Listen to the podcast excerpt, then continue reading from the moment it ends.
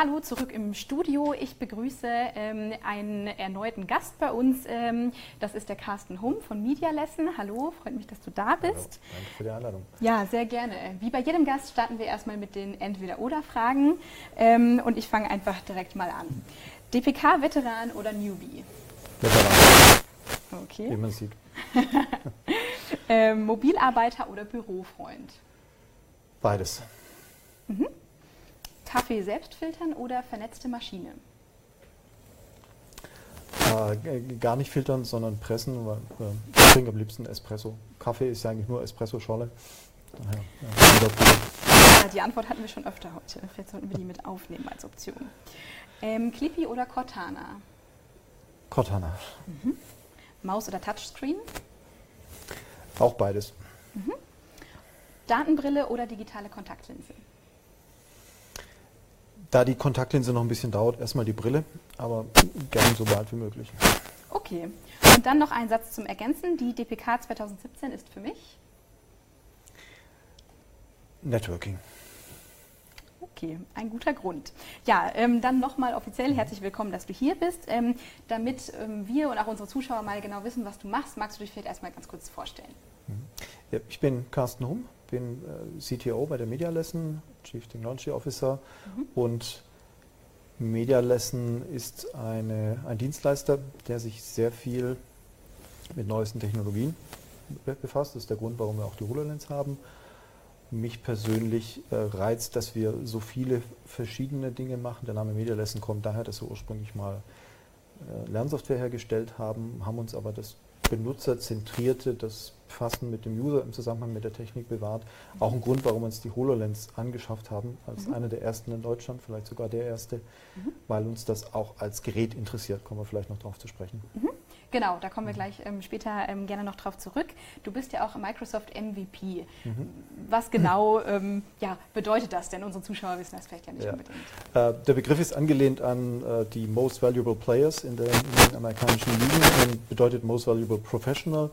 Ich teile mein Wissen eben auch gern, ich rede gern drüber, mache das eben gern auch mal äh, uns in, in User Groups, in der Community beteilige mich auch an Projekten, wenn es um das Thema IoT geht oder jetzt in letzter Zeit eben mhm. vor allem auch die HoloLens, sodass auch andere was davon haben. Das, was ich weiß, teile ich gern mit anderen. Sehr gut. Du hast ja jetzt die HoloLens schon des Öfteren ähm, angesprochen und ihr arbeitet ja auch sehr viel damit. Ja. Ähm, vielleicht erklärst du auch mal ganz kurz, was macht die HoloLens für euch so besonders und was versteht ihr auch unter dem Begriff Mixed Reality überhaupt? Ja, die HoloLens ist auf der einen Seite natürlich ein faszinierendes Gerät. Faszinierend deswegen, weil sie so faszinierend wie sie ist, auch gleich selbstverständlich wird, wenn man, wenn man sie trägt. Mhm. Für uns ist die HoloLens, oder für mich persönlich, ist die HoloLens nicht nur ein Gerät, mit dem man 3D-Darstellungen machen kann, komme ich gleich noch dazu, sondern mhm. es ist möglicherweise auch die nächste Generation Computer. Vielleicht nicht in der Form, ja. wie sie heute vorliegt, aber genau diese Bauart. Wer weiß, ob ähm, habe schon ein paar Jahre äh, meine Enkel überhaupt noch ein Mobiltelefon in der Form ja. haben werden. Ich denke mal, es wird eher in diese Richtung gehen, die Hände frei zu haben. Äh, irgendetwas in der Hand zu halten, es wird irgendwann sinnlos oder überflüssig, denke ich mal. Das interessiert uns sehr, weil wir uns eben auch sehr viel mit, mit uh, User Experience, mit Bedienkonzepten befassen. Wie könnte die nächste Generation überhaupt aussehen?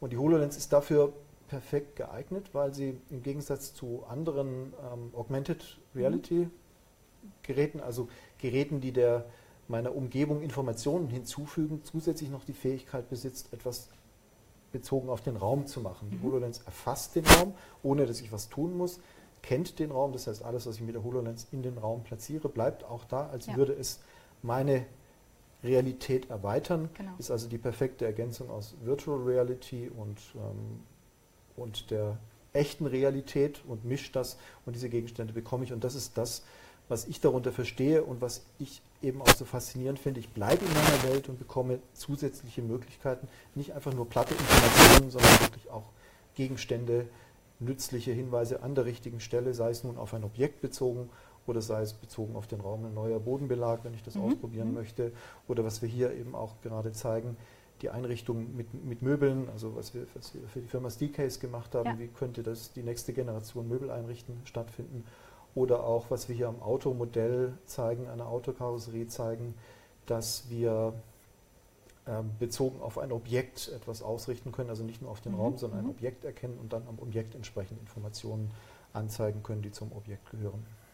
Ja, das klingt äh, unfassbar spannend. Du hast da ja auch ein Video zu mitgebracht zum Thema äh, Steelcase ja, genau. in diesem mhm. Fall.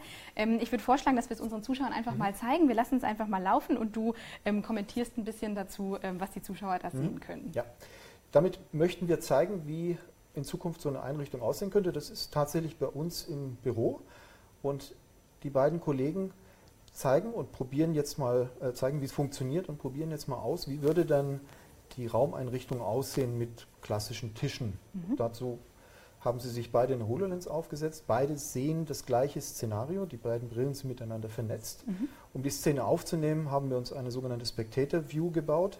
Das ist also noch eine, eine dritte Brille, die eine zusätzlich Videokamera montiert hat, damit wir in der Lage sind, die beiden, die die Brille aufhaben, auch dabei zu beobachten.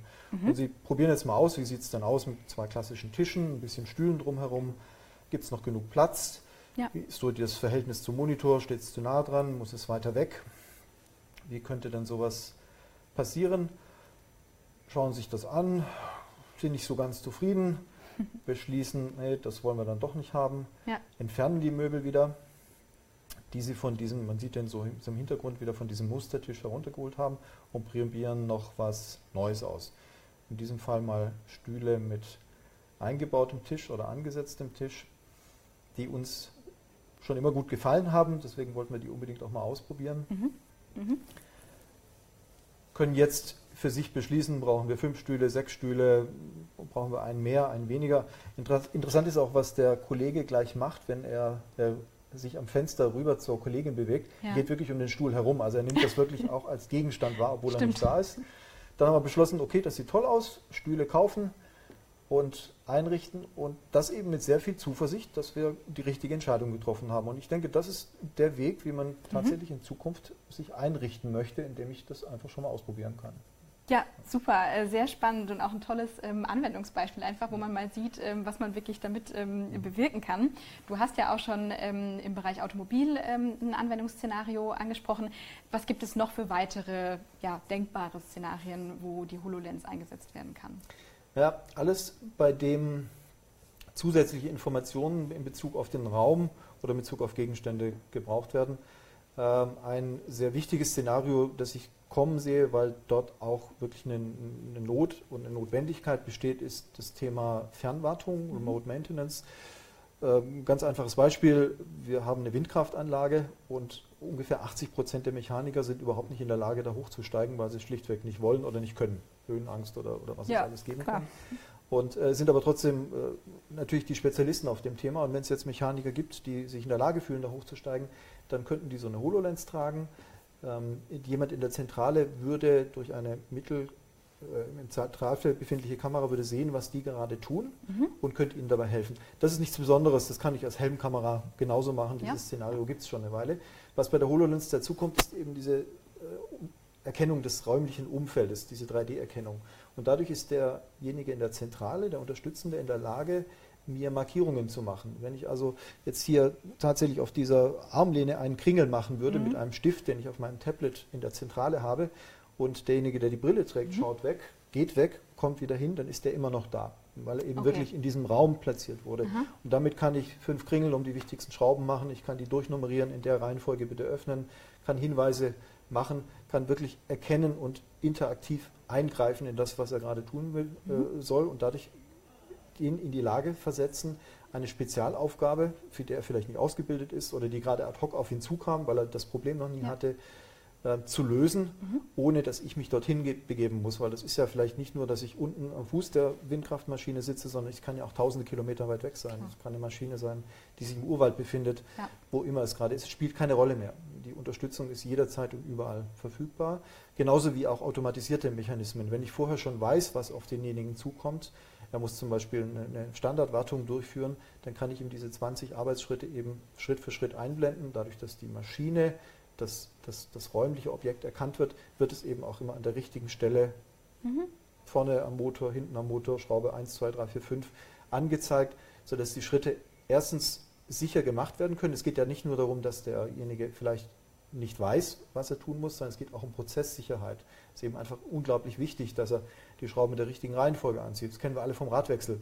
Ähm, über Kreuz anziehen, Klar, dass ja. der richtige Drehmoment gewählt wurde, also die, die richtige Kraft angewendet wird. Das sind alles Informationen, die werden an der Stelle nochmal eingeblendet, vielleicht sogar nochmal mitgefilmt, um hinterher auch sagen zu können, ja, das wurde richtig gemacht. Mhm. Gerade in wichtigen Punkten wie Turbinen, in Kraftwerken, auch im Flugzeugbau. Es ist unglaublich wichtig, dass das alles in der richtigen Reihenfolge, mit der richtigen Methodik und den richtigen Kräften angewandt wurde. Und da gibt es unendliche Möglichkeiten. Ein, ja. ein, kleines Beispiel von ja, vielen. es Drei, scheint mir so, Wenn 30 genau. Leute, ähm, nein, wenn, wenn 10 Leute 20 Minuten zusammensitzen, gibt es 30 Ideen. Wir machen das jeden Tag. Da äh, ja, das ist, denke ich, auch das absolut Spannende daran. Ja. Vielleicht noch ähm, ja, ein bisschen ein Blick in die allgemeinere Zukunft. Wohin geht die Reise? Sitzen wir wirklich irgendwann alle mit, mit Brillen da, anstatt mit Computern? Oder was denkst du, was wird passieren? Hm. Naja, also ich persönlich möchte jetzt, glaube ich, nicht jeden, den ganzen Tag mit so einer Brille spazieren gehen. Das Wichtigste wäre jetzt mal, dass Microsoft und seine Hardwarehersteller die nächste Generation auf den Markt bringt. Das möchte ich an der Stelle einfach nochmal gesagt haben, auch wenn ich wahrscheinlich nicht der Einzige bin.